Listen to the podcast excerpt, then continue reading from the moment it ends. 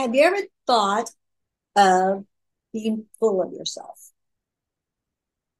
This can be a beautiful thing.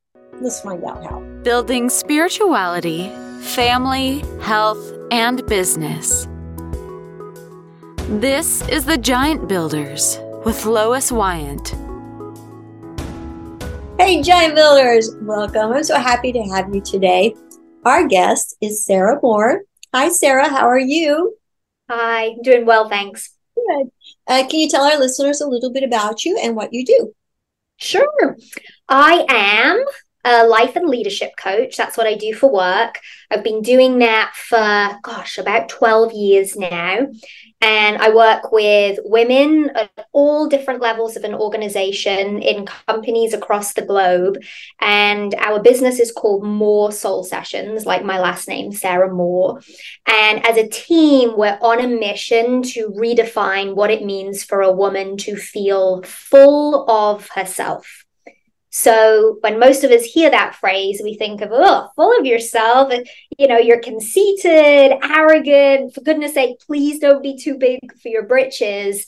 And we say, absolutely not. We think that a woman who is full of herself is the most beautiful thing you'll ever see. And we really define it as finding the audacity to love who you are. And so most of my work is centered around self awareness right? What does it mean to lean into vulnerability? Why is it important? How does it open us up to be more courageous? How do we build the skills to have difficult conversations? Um, which can be incredibly challenging. I, I, feel like I spend a lot of time modeling that for my clients. Um, and how do we have a healthier sense of self so that we feel more comfortable in our own skin? So that's that's a little bit about the work that I'm doing mostly one-on-one work and then we have a blog that people love and i also just wrote my first book called full of herself um, that uh, we've launched so that's really exciting too. Oh that sounds really exciting. Okay so all right so many questions going through my head. Let me I should start writing these down. All right so what do you think has been some of the biggest changes in the past 12 years for women? Oh what a great question.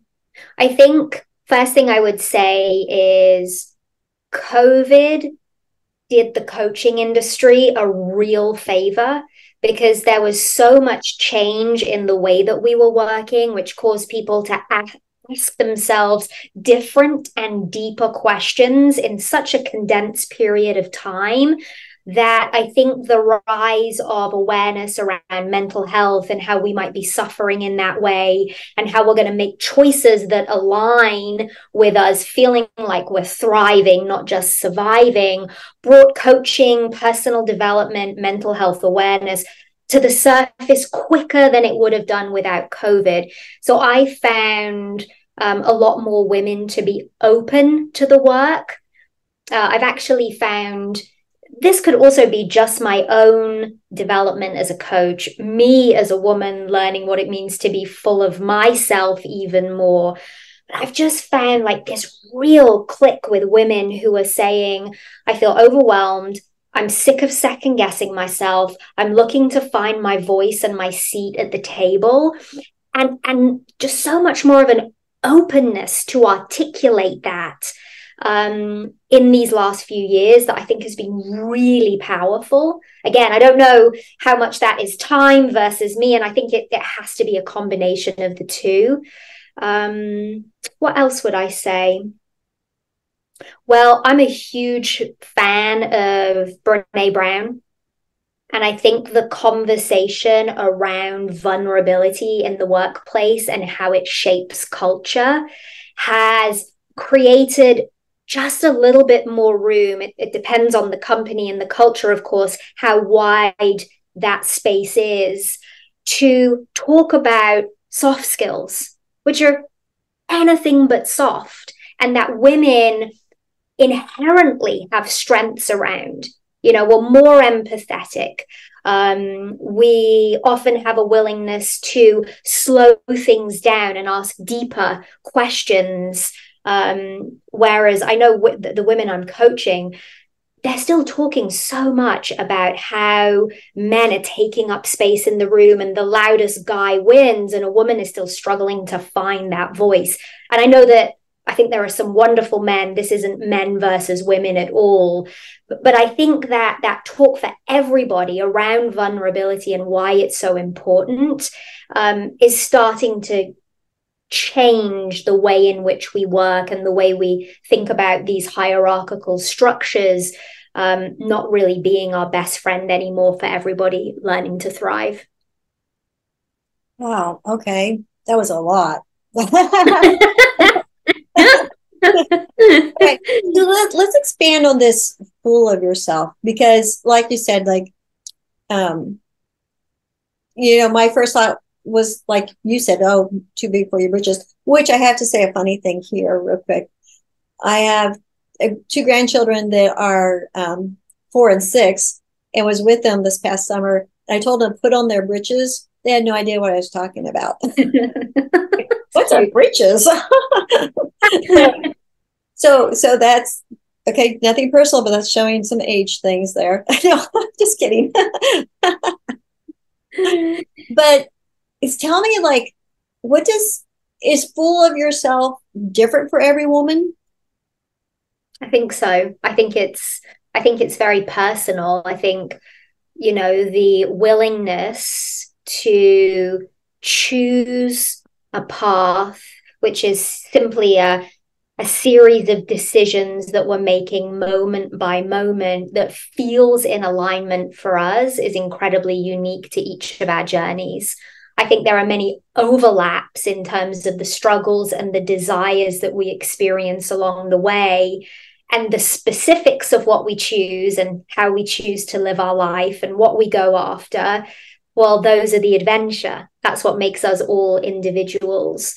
Um, I think one way in which I've matured around my messaging of full of herself is think at first as somebody who's quite extroverted in many ways loves being around people. You know I, am quite i can be quite big and demonstrative and i'm not shy in using my voice and i can be quite punchy. I think i did a lot of women a disservice because that's really what I was tying full of herself to being, not, not realizing that, not intending to. And so being able to say, you know, being full of ourselves can actually be an, an incredibly quiet act. It just depends on what is most true for ourselves in the moment. That means we're not abandoning who we are and what we believe in. And so I think that's what that's what makes it exciting. That's why I love, you know, working with the clients I do because it is such an individual pursuit. So how does one learn what their insides are telling them to to find themselves? Yeah. It, it firstly, it's a lifelong journey, right? it, it's it's the journey I'm on, forever will be on I really strongly believe in this leadership tenet, which will then set up uh, at least a first answer I could give to that question. This is the tenet learning doesn't come from experience, it comes from reflecting on the experience. So, learning doesn't come from experience, it comes from reflecting on the experience what I love about that is reflection for me is all about creating a pause. And far too many of us are landing feet first into our day and running quickly. And so I'm a really big believer in whatever ways make sense for each of us, because it's all a little different, in creating pauses for me personally, that is first thing in the morning. It's a series of moving my body. It's journaling, which for me feels like a conversation with a higher power who I choose to call God. Um, it's reading something, whether that's just a, a piece of fiction that I'm really enjoying, or a personal development book, or some kind of um, 12 step literature because I am in a 12 step program that I that I find inspiring that sort of sets my brain right.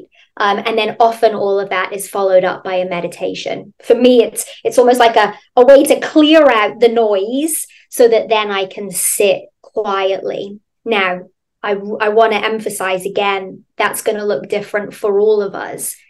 And the ability and the intentionality to slow ourselves down so we can get to some clarity of thought is absolutely essential to the process of becoming full of ourselves.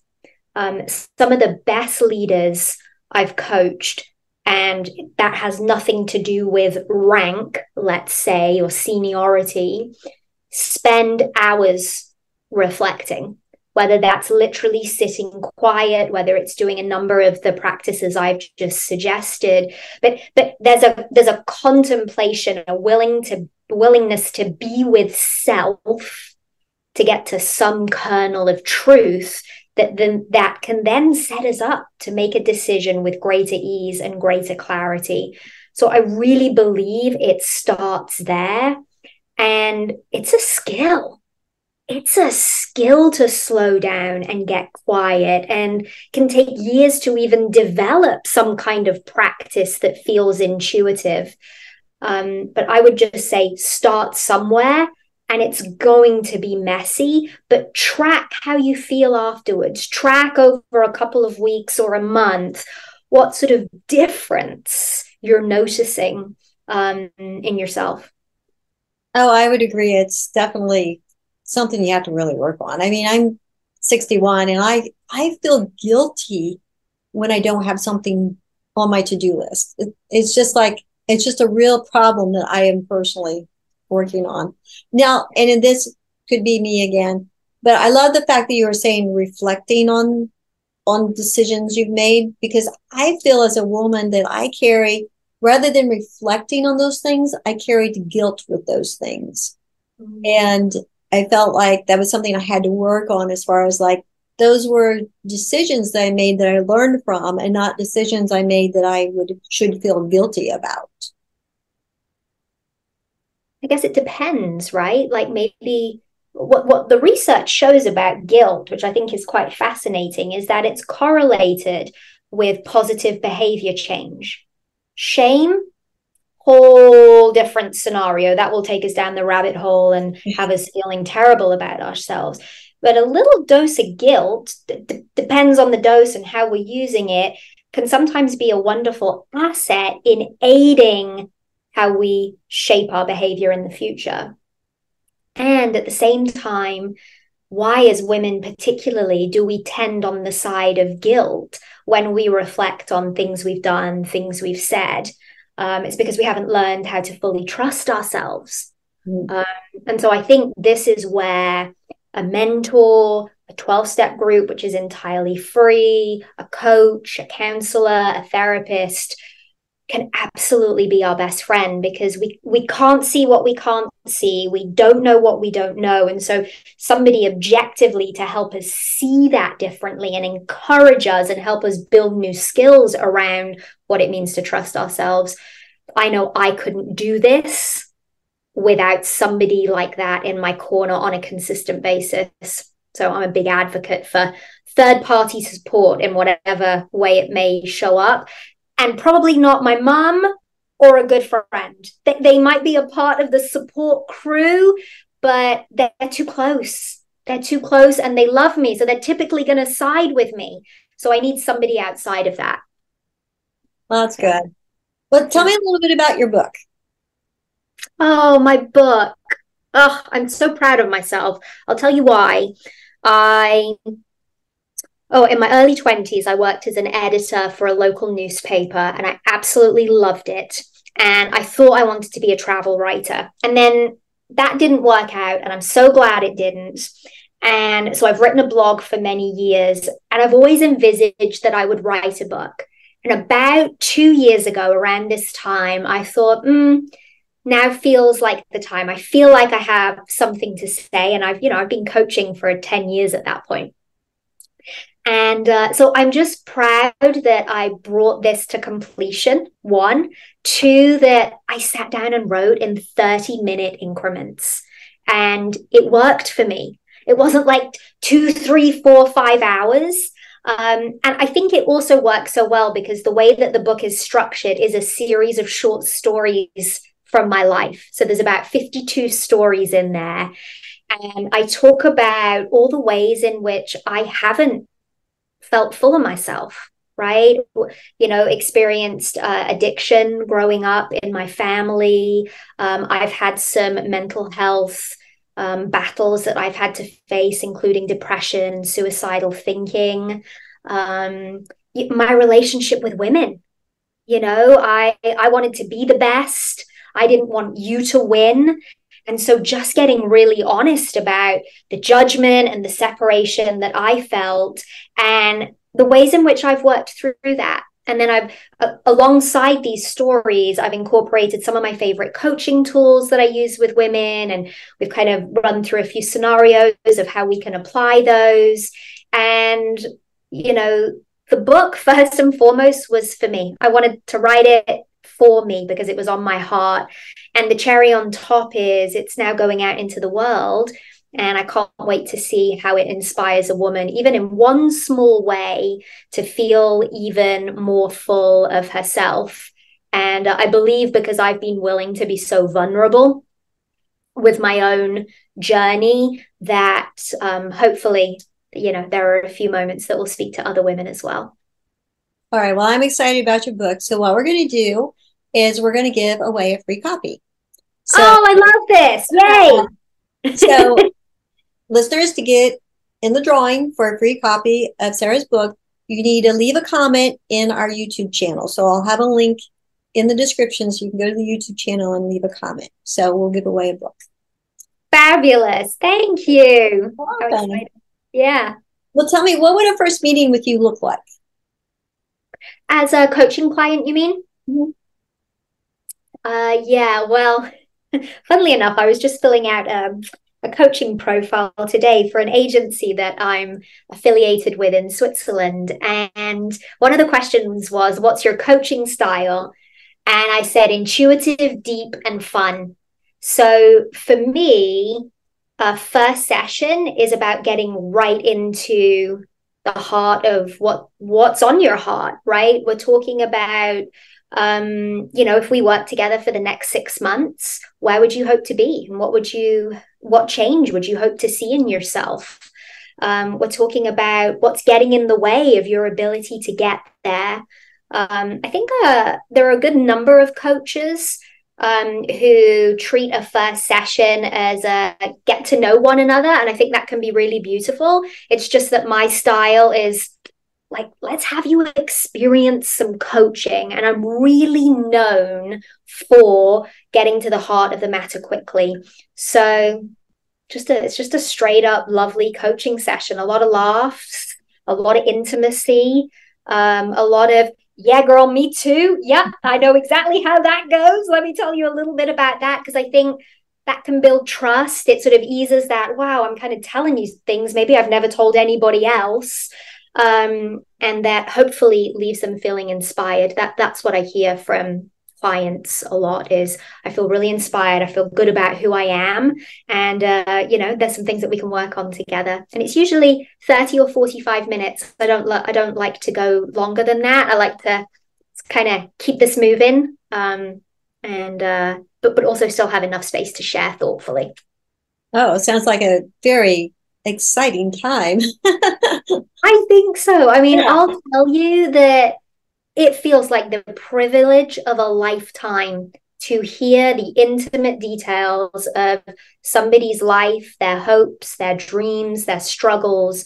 And I just don't take that lightly. And there's so much richness in all aspects of who we are. So it it delights me. Um, and um, yeah, I'm just so glad I've found something that I really love.